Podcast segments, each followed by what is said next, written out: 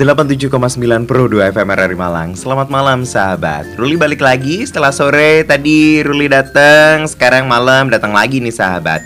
Well, sekarang saatnya Pro 2 sharing time seperti biasa di jam 8 sampai nanti di jam 9 Dan di hari Senin dan juga hari Kamis Kedatangan teman-teman istimewa dan juga teman-teman kece yang sekarang ini rame banget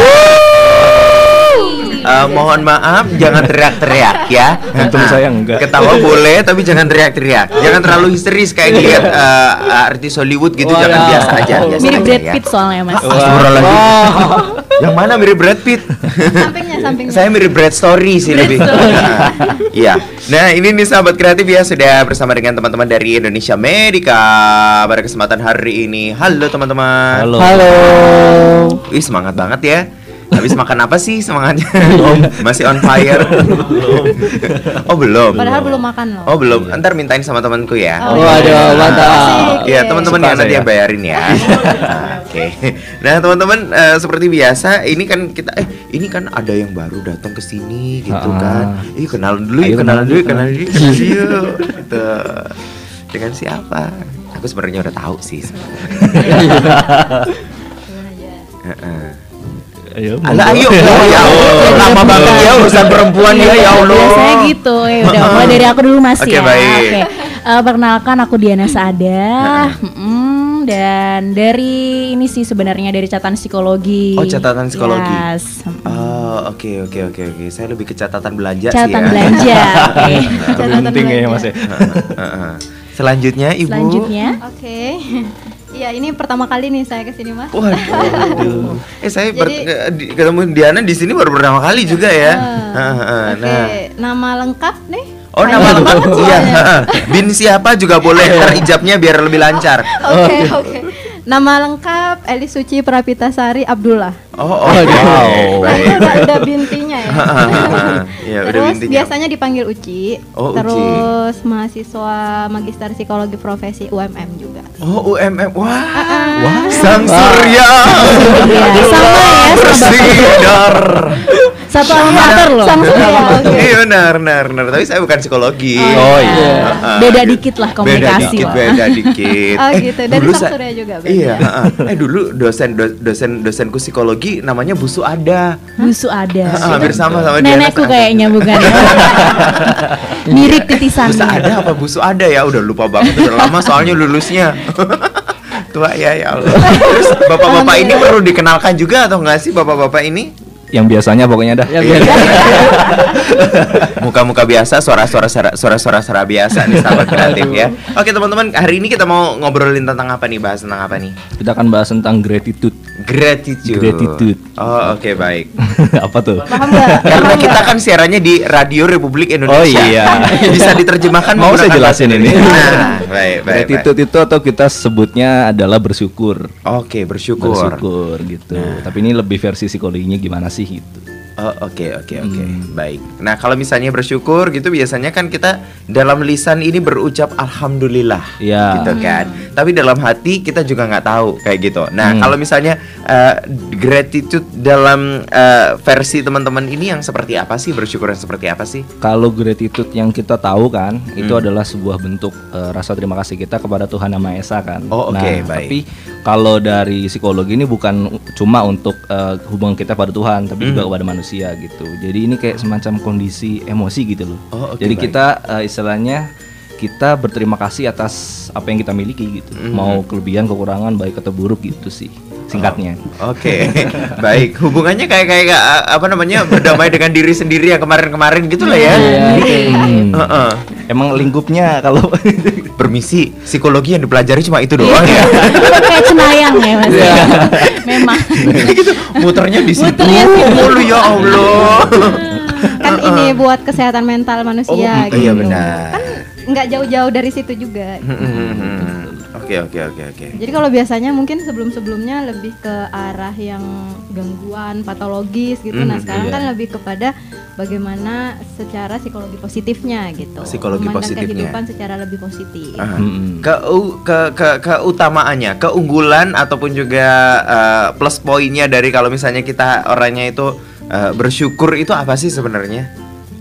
sebenarnya banyak sekali sih mas. Aha, Eh, sebenarnya gini, kalau misalnya dari yang eh, perspektif psikologinya nih, mungkin Oke, oke. teman-teman eh, kita sharing itu di di psikologi kita eh, punya teori tentang kebersyukuran. Yang bedain apa sih? Kalau tadi kan misalnya Mas Ruli bilang yang kita tahu kan alhamdulillah gitu Aha, ya. aha. Nah sebenarnya alhamdulillah itu adalah bentuk dari eh, kebersyukuran. Jadi Aha. kayak gratitude itu sendiri kalau di psikologi eh, terbagi jadi dua. Ada yang Oke. personal, Personal. ada yang transpersonal. Nah yang personal ini gimana hubungan kita sama orang lain. Jadi Oke. kayak bersyukurnya adalah kita ke orang lain nih misalnya, oh aku tuh punya sahabat yang dia tuh dulu nolong aku pas aku lagi titik terendah dalam hidupku. Kita tuh perlu nih kayak nginget-inget lagi, oh ya aku harus bersyukur nih punya sahabat yang kayak gitu waktu itu. Jadinya kalau di eh, psikologi kita perlu namanya gratitude itu nggak cuman keadaan emosi aja tapi juga eh, actionnya gitu. Oke, oke, oke. Jadi kayak kita ngomong sama dia thank you ya gitu. Udah ada di titik terendahku itu bisa jadi kayak si eh, energi positif yang balik ke kita dan menurut penelitian itu bisa bikin orang itu menjadi lebih positif juga gitu. Hmm. Nah, kalau yang kedua itu yang tadi alhamdulillah itu. Jadi kayak Hmm. transpersonal itu gimana kita sama Tuhan atau kalau misalnya Tuhan atau siapa pun yang kita yakini sebagai sang pencipta gitu. Ah, Jadi ah. kayak kita ngomong bahwasannya terima kasih saya sudah diberi nafas hari ini atau misalnya saya sudah diberi pengalaman yang luar biasa. Nah, itu tuh kayak ada energi positif yang balik ke kita dan kayak bisa membuat menurut penelitian juga tuh kayak membuat diri kita menjadi lebih uh, positif dalam menghadapi hal-hal walaupun itu negatif kayak gitu sih. Jadi kayak sebenarnya uh, gratitude ini kan rumpunnya tuh hampir mirip tuh kayak mindfulness yang oke ambil nafas keluarkan kayak gitu-gitu. Baik, baik, Memang teman Iya, nih yang biasa ya dulu ya. Iya yang kan, saya kan, yang- saya kan ya, yang kemarin. hipno- hipnoterapi gitu misalnya itu lebih kayak memang gratitude ini adalah rumpunnya sama dan kalau di psikologi ini baru dan nafas baru bagi, eh, bagi psikologi juga gitu Hmm. kita menganggap kalau dulu tuh eh, kita lihat manusia kayak oh dia sakit ini nih dia punya gangguan ini tapi sekarang kita lebih kayak oh manusia ini punya kekuatan dengan cara bersyukur dia bisa berfungsi secara maksimal gitu Oh, jadi kalau misalnya dulu adalah cara untuk mengobati, mengobati, mengobati, ya. bagaimana menyelesaikan dan segala macam. Tetapi ternyata di psikologi itu juga ada cara untuk membuat seseorang itu jadi lebih berdaya Ya. gitu ya. Betul betul betul. Oke, menarik banget ya sahabat kreatif ya. Sebentar lagi akan kita bahas lebih banyak lagi tentang gratitude. It's a little hard to say, ya kan? Little hard to say, but I have to try it, ya kan? Siap. Tapi ya, ya saya nggak akan ngomong banyak bahasa Inggris karena ini sekali lagi Radio Republik Indonesia. Balik lagi di Pro 2 Sharing Time, sahabat kreatif masih bersama dengan cowok-cowok kece dan juga cewek-cewek apa ya Apa nyebutnya? Apa cewek? nih? apa nih apa nih Bermartabat. Wadah. Biar kayak Malang, biar kayak Malang. Oh, iya. Iya kan. Nah, kalau misalnya tadi kita membahas tentang gratitude ataupun juga bersyukur itu tadi kayak Hmm. gitu. Nah, proses untuk eh, bersyukur itu kayak gimana sih gitu? Kalau misalnya diucap sekali lagi gampang bilang alhamdulillah gitu. Ah. Tapi kalau misalnya yang eh, antara sinkron antara perkataan dan perbuatan lahir dan batin itu ya seperti apa gitu? Kita kan lebih gampang menuntut daripada bersyukur, Cie. Ya sih. Manusia, coy. Eh, gimana senior senior saya? senior ya. Eh jangan ngomongin senior, saya lebih tua di sini. senior yang sana Oh, iya. Senior yang sana tuh. ayo Eh, Mang. sebenarnya ini sih konsepnya gratitude itu beda ya dari gratitude sama bersyukur. Oh, Karena konsep gratitude itu lebih ke arah eh, apa ya di dicetuskan oleh teori barat gitu mas. Mhm, mhm. Eh, jadi gratitude yang dimaksud oleh teori barat itu adalah bagaimana hubungan garisnya itu horizontal. Oke. Jadi bagaimana hubungan antara manusia dengan manusia. Mhm. Dibandingkan kalau misalnya kita melihat dari segi agama gitu ya. Mhm. Segi agama itu lebih ke arah horizontal dan vertikal juga. Mhm. Jadi vertikalnya itu bagaimana manusia dengan Tuhan, habluminallah gitu. Dan habluminanasnya. Ah, habluminallah dan habluminanas Mhm. gitu.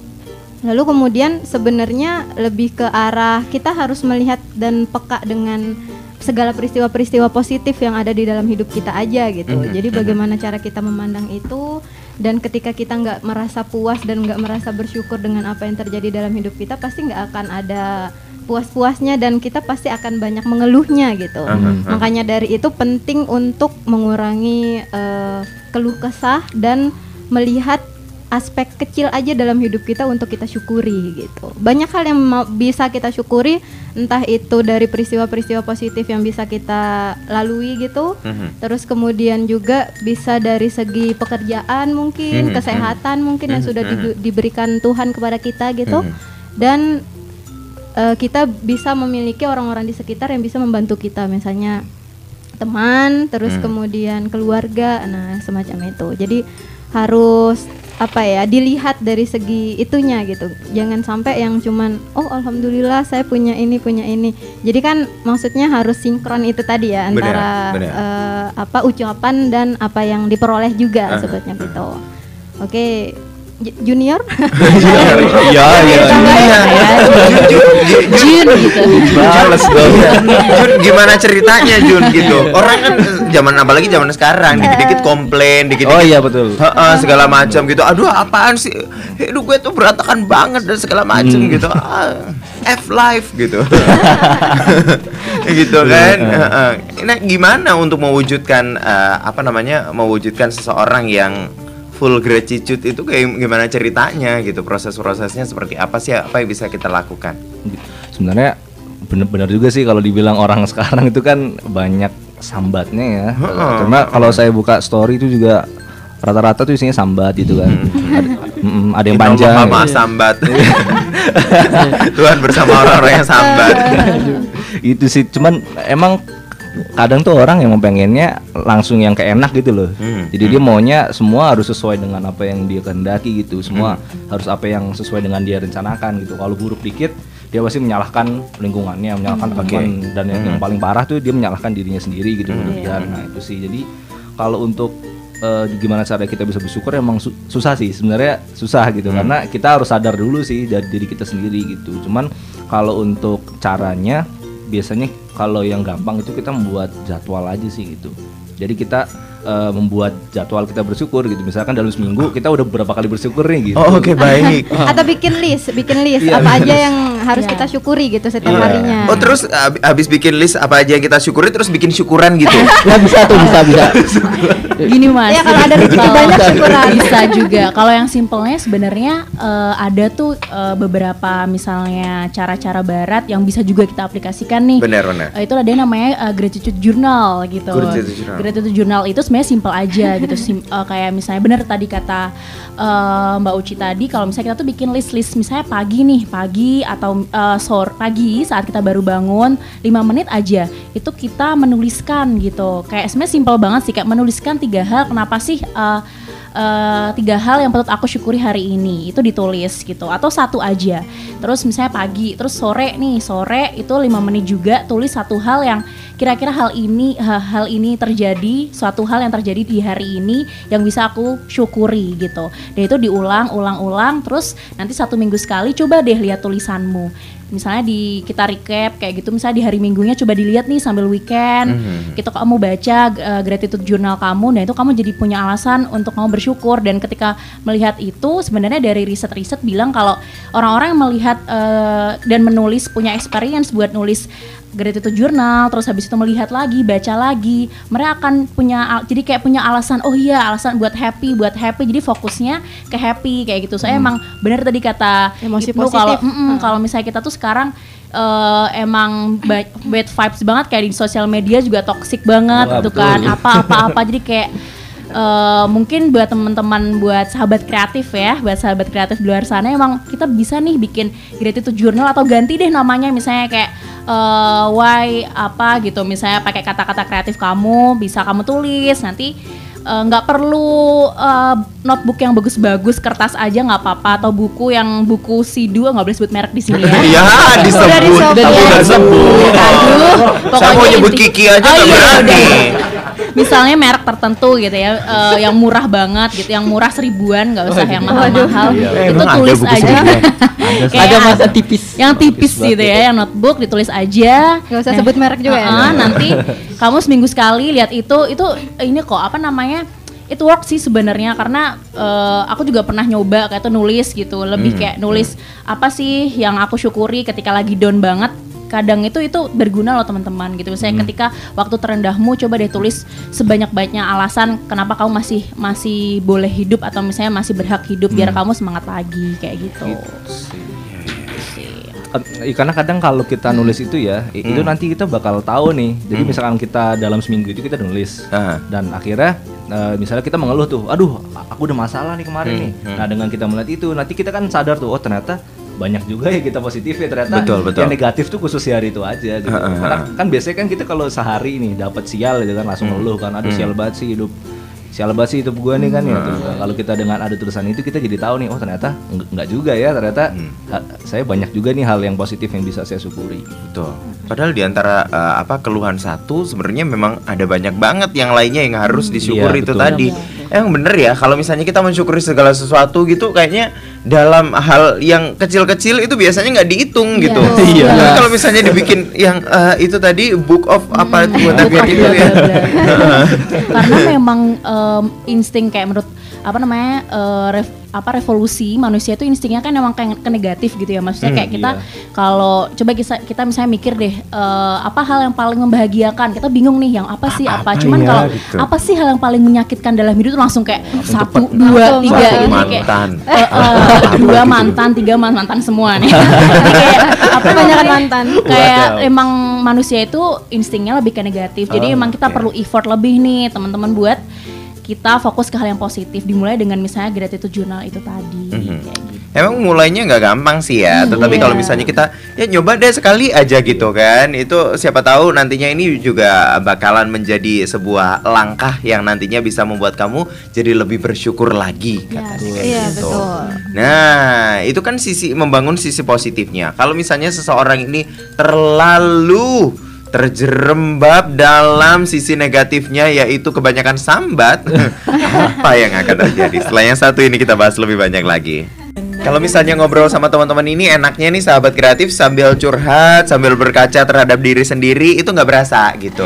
Kayak semangatnya itu semangat ngobrol aja gitu. Padahal, wih, waktu break, wah udah lain cerita nih. Apa, apa, apa yang dibahas gitu. Sampai terakhir aku ngomong apa waktu on air tadi saya aku lupa.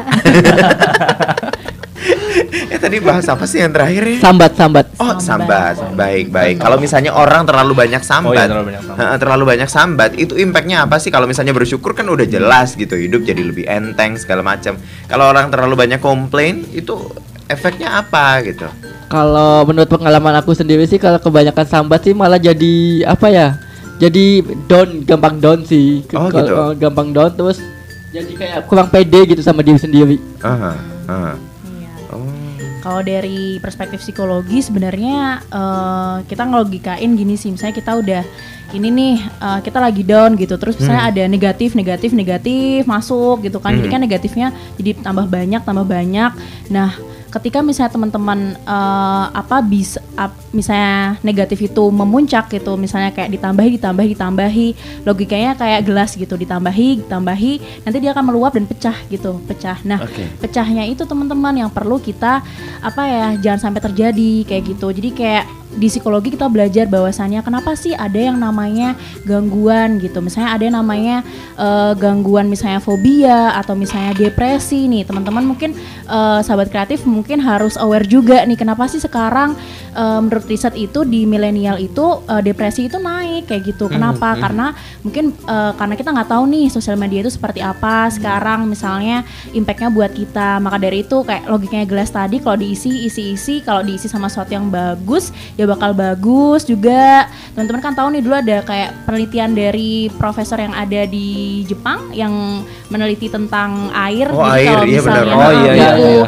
Kyoto bla bla bla itu zaman udah beberapa tahun yang lalu aku lupa nama profesornya jadi kayak air kalau kita eh, kita kasih kata-kata kata-kata yang positif. positif itu kalau dilihat molekulnya tuh bakal kayak berlian. Tapi kalau misalnya kita ngomongin kayak kata-kata yang jorok, komplain atau misalnya kayak eh, bla bla bla bla bla yang misalnya itu head speech kayak gitu. Nah, itu bikin molekul-molekul di air itu itu juga jadi kayak jelek banget nggak bisa. Maksudnya tidak terdeteksi sama misalnya jadi nggak kayak berlian tadi. Begitu juga kayak eh, ibarat tubuh kita ibarat eh, jiwa kita. Apalagi tubuh kita ini kan dua pertiganya air nih gitu. Benar. jadi kayak air itu tuh eh, kalau misalnya kita ngomong sama diri kita, nulis nulis terus kan logikanya kita baca, kita resapin, kita pikirin apalagi tadi kita pikirin. Nah, itu itu kalau misalnya memuncak bisa tuh yang namanya kayak eh, gelas itu pecah, ada yang muncul misalnya stres, ada yang muncul misalnya teman-teman catatan psikologi ini yang sering sering ngadepin teman-teman yang misalnya eh, gejala depresi, ada yang misalnya sampai nggak kuat nanti ke ke bipolar atau sebagainya. Nah itu kan kayak apa ya eh, sebelum sampai terjadi disorder, gangguan itu lebih baik mungkin kita tanggulangi dengan cara apa negatif eh, negatif itu toksik teman-teman. Jadi kayak Oke. logikanya kayak racun di tubuh kita misalnya kalau di medis tuh kayak racun. Jadi kalau racun ngumpul-ngumpul harus dikeluarin misalnya. Eh, tapi kalau begitu juga dengan psikologi jiwa kita kalau toksik masuk masuk masuk ya harus dikeluarin juga gitu. Jadi kayak lebih baik kita fokus ke positif mental health aja yuk gitu daripada kalau misalnya kan negatif takutnya nanti kita malah mengalami suatu hal yang nggak pengen kita eh, kita alami gitu kayak gangguan-gangguan tadi gitu. Nah, untuk menghindari itu semuanya, kita harus lebih banyak bersyukur Ya. dan membentuk gratitude itu tadi. Wow. Iya iya iya iya. Emang sih ya kalau misalnya kita ngomongin sesuatu yang jelek-jelek, ngomplain atau juga ngatain orang itu kayaknya gampang banget. Tapi kalau misalnya kita harus uh, berkaca terhadap diri kita sendiri deh, gak jauh-jauh gitu. Apa yang positif dari diri kita sendiri, apa yang Iya. positif kita dapat itu kok kayaknya kok memang susah kayak gitu ya gitu. Tapi kalau misalnya tidak mencoba untuk ngelis itu Iya, tadi, betul. bikin itu kayaknya juga nggak bakalan jalan-jalan gitu.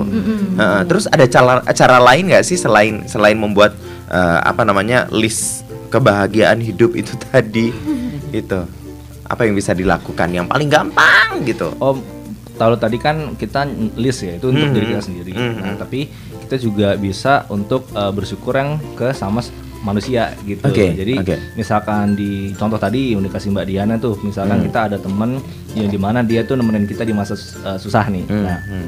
Coba kita sekarang eh, kalau kita belum sempat ngucapin terima kasih, coba kita ucapin terima kasih ke orangnya itu gitu. Hmm. Eh, aku mau ngomong nih, ini Hmm. eh, aku makasih banget lo ya dulu udah ada saat aku butuh gini-gini. Nah, Aku sekarang udah ini kok udah sukses misalkan gitu. Hmm. Itu semua berkat kamu gitu. Makasih ya gitu. Itu nanti itu juga bisa meningkatkan bersyukur sih dan juga bisa membuat orang yang kita ucapin itu juga bahagia dan Hmm. dia merasakan yang diucapkan juga merasa berguna kan. Oh, Oke. oh, ternyata aku berguna juga ya gitu Hmm, hmm. untuk eh, si dia ini. gitu. Hmm, Jadi hmm. efeknya itu dua arah juga kalau yang ke orang. Ah, gitu. Jadi nggak nggak memberi impact positif ke kita aja, tapi Iya, ke orang lain iya, juga. bisa kita sebarin juga sih ke orang. Iya betul. Dan juga ada satu lagi yang simpel nih kayak eh, ngasih hadiah teman-teman. Oh, gitu. iya. Kayak misalnya ternyata eh, dari riset tentang gratitude juga ngasih hadiah walaupun misalnya itu sesimpel apa pun. Mungkin kalau di ajaran agama tertentu tuh ada nih ngasih hadiah memang bagus gitu ya Hmm, untuk hmm. untuk jiwa. Tapi memang benar di psikologi itu juga bener loh gitu ternyata ketika kita ngasih hadiah walaupun itu misalnya hadiahnya apa nggak terlalu mahal atau apa tapi kita eh, tulus itu dari kita ngasih ke orang tertentu itu tuh kan eh, energi positifnya tuh akan mantul juga ke kita Oke. gitu jadi kayak Uh-huh. mungkin mulai sekarang ketika ada teman dekat yang lagi ulta atau lagi even itu nggak ultah bisa kok kita misalnya ngajak ketemu dia. Misalnya dari satu salah satu eh, pengalaman grat- gratitude di jurnal tuh aku baca kita itu misalnya eh, cari teman kita random itu bisa kayak kita kita lakukan tiap bulan. Jadi Mhm. Oke. kayak semacam gratitude experience buat diri kita kita tiap bulan satu kali nih aku harus ngechat random temanku siapa ajak ketemu. Jangan bilang kalau kita bawa hadiah. Jadi ajak ketemu aja ngobrol terus habis itu ngeluarin hadiah kayak surprise. Eh, ini loh surprise. gitu. Aku ini loh aku punya sesuatu buat kamu. Jadi kayak Apa nih ngeprank nih, ngeprank nih, ngeprank nih. ngeprank nih. Isinya apaan nih gitu ya terus kayak Negatif, nah negatif, efek negatif ya. itu efek yang misalnya ketika dia suka dan iya Allah thank you banget misalnya itu kan sebenarnya menjadi satu experience gratitude yang bisa kita lakukan tiap bulan mungkin eh, itu bisa menjadi salah satu opsi sih gitu. nggak usah yang mahal-mahal simple aja coklat atau apa kayak gitu Cilok cuman boleh. hati-hati kalau sama hati-hati kalau ngasih mantan ya takutnya Oh, alah, alah, udah tahu misalnya ini. Ngeprank sih kayaknya. Karena Itu judulnya ngajak- random itu tadi ngajak gitu. balikan ya. Heeh, ngeri kalau misalnya ngasih mantan gitu. Iya. Heeh, heeh, mau ngasih yang dulu aja belum dibalikin. Iya. Iya. Curhat. Oke, Gitu sudah sih. ya mantannya ya. Udah ya, udah. Tapi bener, tapi kalau misalnya ngasih ngasih ngasih gift itu bisa nggak sih ngasih gift ke diri kita sendiri Hmm. gitu? Nah itu bisa banget Bisa, ya. bisa. Jadi kayak misalnya self love ya, Kak, ya. Self-reward Mm-mm, juga. self reward. Masa setiap hari? Every day. Iya bener. Gimana tuh Kak Uci? Apa tuh Mas? Kalau misalnya Hah? Mas biasanya ini. Oh makan enak tiap hari. Oh. Wow. Saya, juga ya? saya, saya, saya punya eh, saya punya semacam tagline eh, yang saya ambil dari salah satu iklan kayak gitu. Cintai ususmu, iya. makan berat tiap hari. Ya, oke. Iya, nggak ada ceritanya diet. Karena nggak gendut-gendut juga. Eh, siapa bilang ini aja udah udah mati-matian makan sayur mulu tiap hari, salad, sayur segala macam gitu. Eh, eh, berarti bukan bukan ke arah self love dong jadinya kalau kayak gitu ya. Enggak enggak enggak tapi nah makanya itu kan gini apa namanya eh, berusaha makan sehat gitu Oke. tapi self love nya ya pengen makan apa Ada gitu seminggu cheatingnya. seminggu sekali dua kali gitu Eh, it's eh, okay eh, lah eh, gitu iya, iya. Jadi adanya namanya kita kenal juga dengan self reward gitu. Self Jadi reward. misalnya kita sudah eh, apa ya kita sudah pu- ada punya wishlist gitu apa Hmm, aja yang kita pengenin kita harapin untuk kita capai gitu Hmm, terus hmm. kemudian itu tercapai kita nih udah udah apa ya banyak pengorbanan lah istilahnya ya Sam- misal kayak misalnya mahasiswa gitu mahasiswa itu punya target-target misalnya ya yang akhir gitu kayak skripsi atau enggak mungkin praktikum praktikum gitu kalau Hmm. mahasiswa psikologi lebih banyak itunya ya semuanya sih praktikum Semuanya. gitu ya Ada. Ada Mahasiswa kehutanan kedokteran juga ya? Iya, juga praktikum gitu ya Tulis tangan lagi kan. Heeh. Iya. Iya. Waduh, tulis tangan ya. Jadi eh, tangan. kita harus ini harus eh, memberikan reward kepada diri sendiri karena kita udah bisa berusaha untuk melakukan itu gitu. Hmm. Cuman kadang kita nggak ba- nggak apa ya nggak menutup kemungkinan juga kita akan membandingkan diri dengan orang lain. Hmm. Nah itu yang bahaya gitu. A- Akhirnya kita nggak bisa untuk menghargai kemampuan kita karena kita membandingkan dengan kemampuan orang lain gitu. Hmm. Nah itu yang membuat akhirnya kita jadi eh, apa namanya merasa rendah diri gitu, merasa nggak bisa apa-apa, nah semacam itu. Itu sangat-sangat eh, harus di di apa ya dihindarkan gitu. Oke.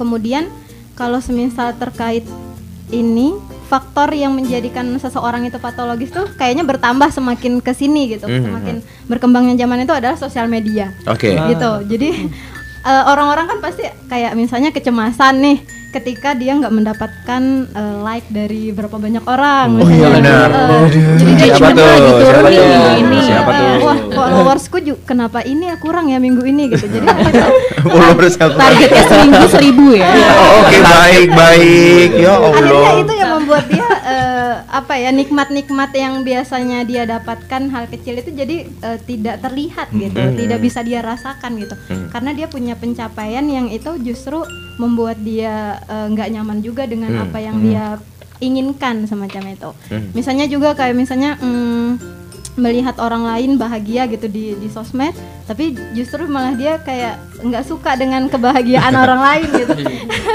Jadi itu bener sosmed itu benar-benar menjadi sumber sumber patologis gitu sekarang kalau Hmm. menurut saya gitu. Jadi perlu untuk kita minimalisir juga untuk penggunaan sosmed semacam itu nggak Ya. bisa Jadi ada nggak bisa. Bisa. Sumber pendapatan. Iya. Orang kerjaannya Mas ya. oh oh, Karena gini, bisa Mas mohon maaf saya tolak mentah-mentah. Jadi ada satu- dari segi ini maksudnya Oh, kita iya. nggak boleh lihat hal-hal Aha. yang membuat, yang membuat kita jadi Negatif. betul negatif berpikiran gitu ya. negatif Ah. gitu. Tapi untuk yang hal-hal positif mungkin di situ sumber pendapatannya ya monggo gitu. Justru itu harus digunakan. Jadi ada satu statement kayak eh, filsuf yang bilang gini mas, kalau misalnya orang dulu nih Aha. dia itu tersiksa karena eh, kesepiannya, kesendiriannya. Oke. Nah tapi kalau orang modern dia itu tersiksa karena dia eh, apa namanya dia tidak bisa melakukan dalam melakukan sesuatu dalam kebebasannya.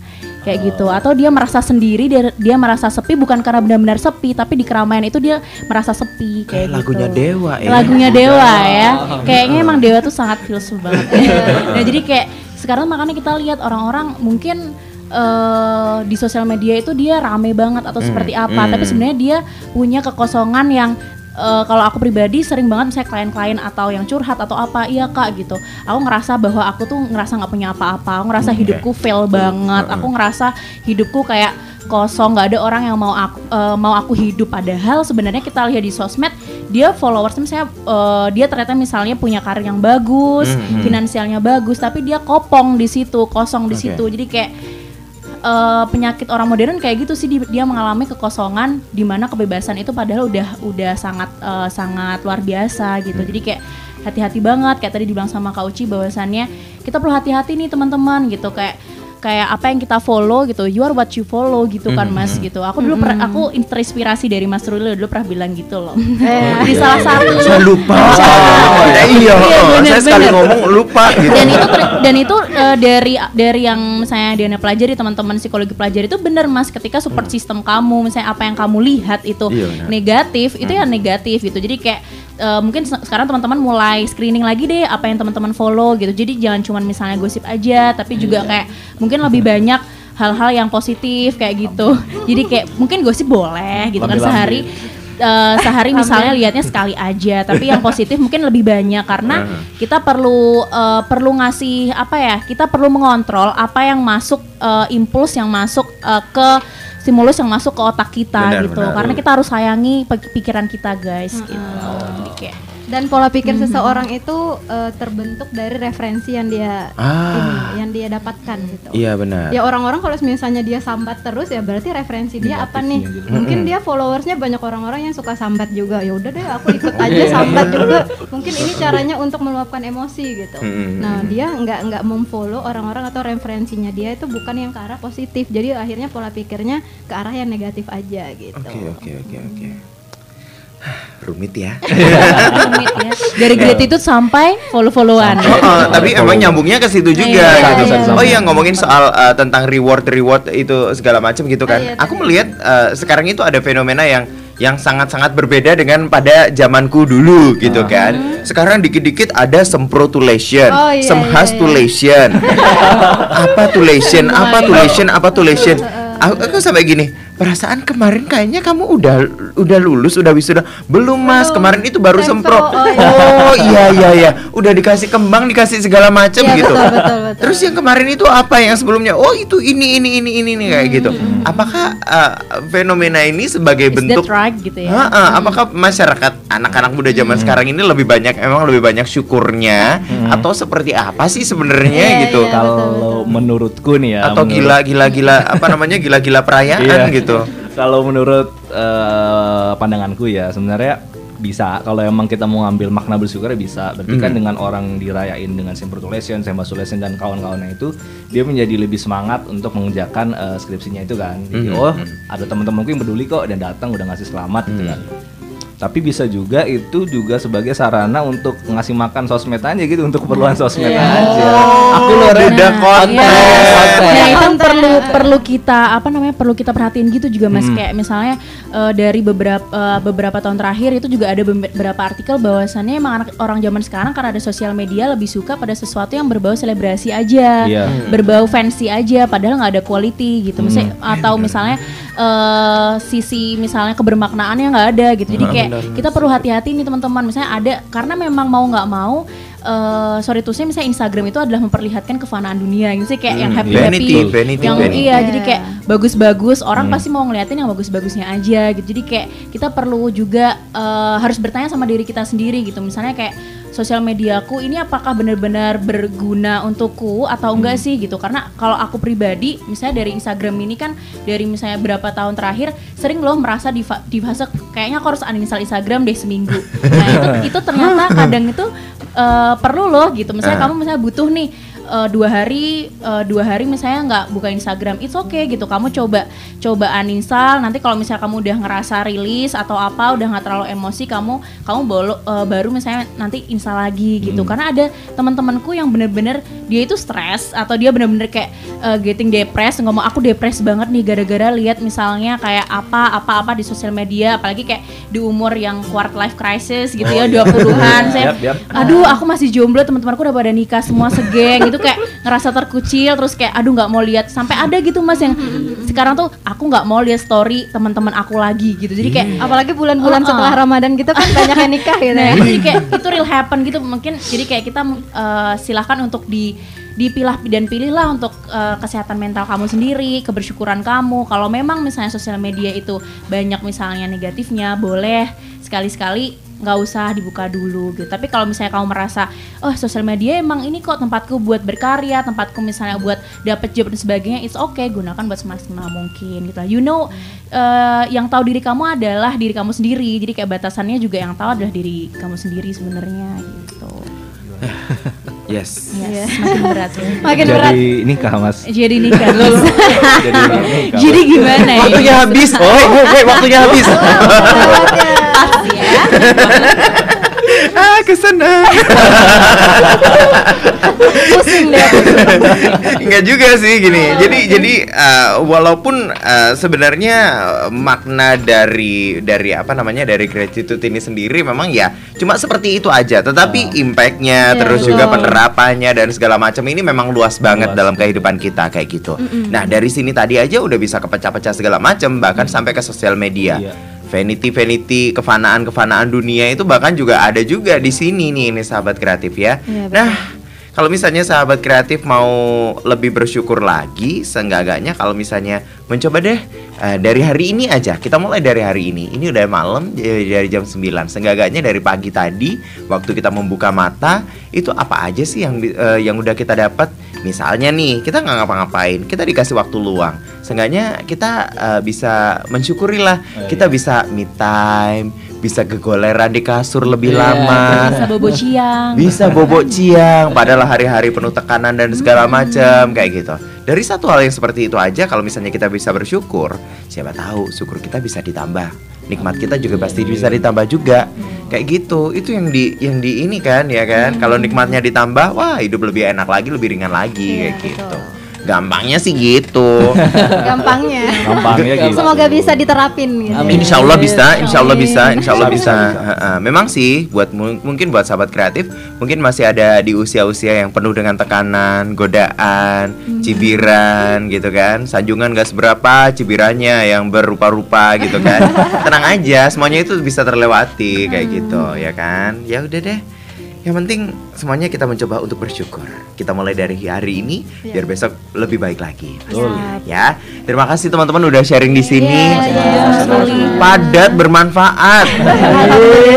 Saya seneng kalau misalnya ngumpul sama teman-teman kayak gini, ya kan? Gibah gibah faedah kayak gini. Ya kan? Dan semoga apa yang kita sampaikan tadi buat sahabat kreatif bisa memberikan value yang lebih dan pastinya juga bisa bermanfaat buat sahabat kreatif semuanya. Sebentar lagi bakalan ada Alfos nih sahabat kreatif ya yang akan Ruli hadirkan buat sahabat kreatif semuanya. Ada siapa di Alfos? Tunggu setelah yang satu ini. Terima kasih teman-teman.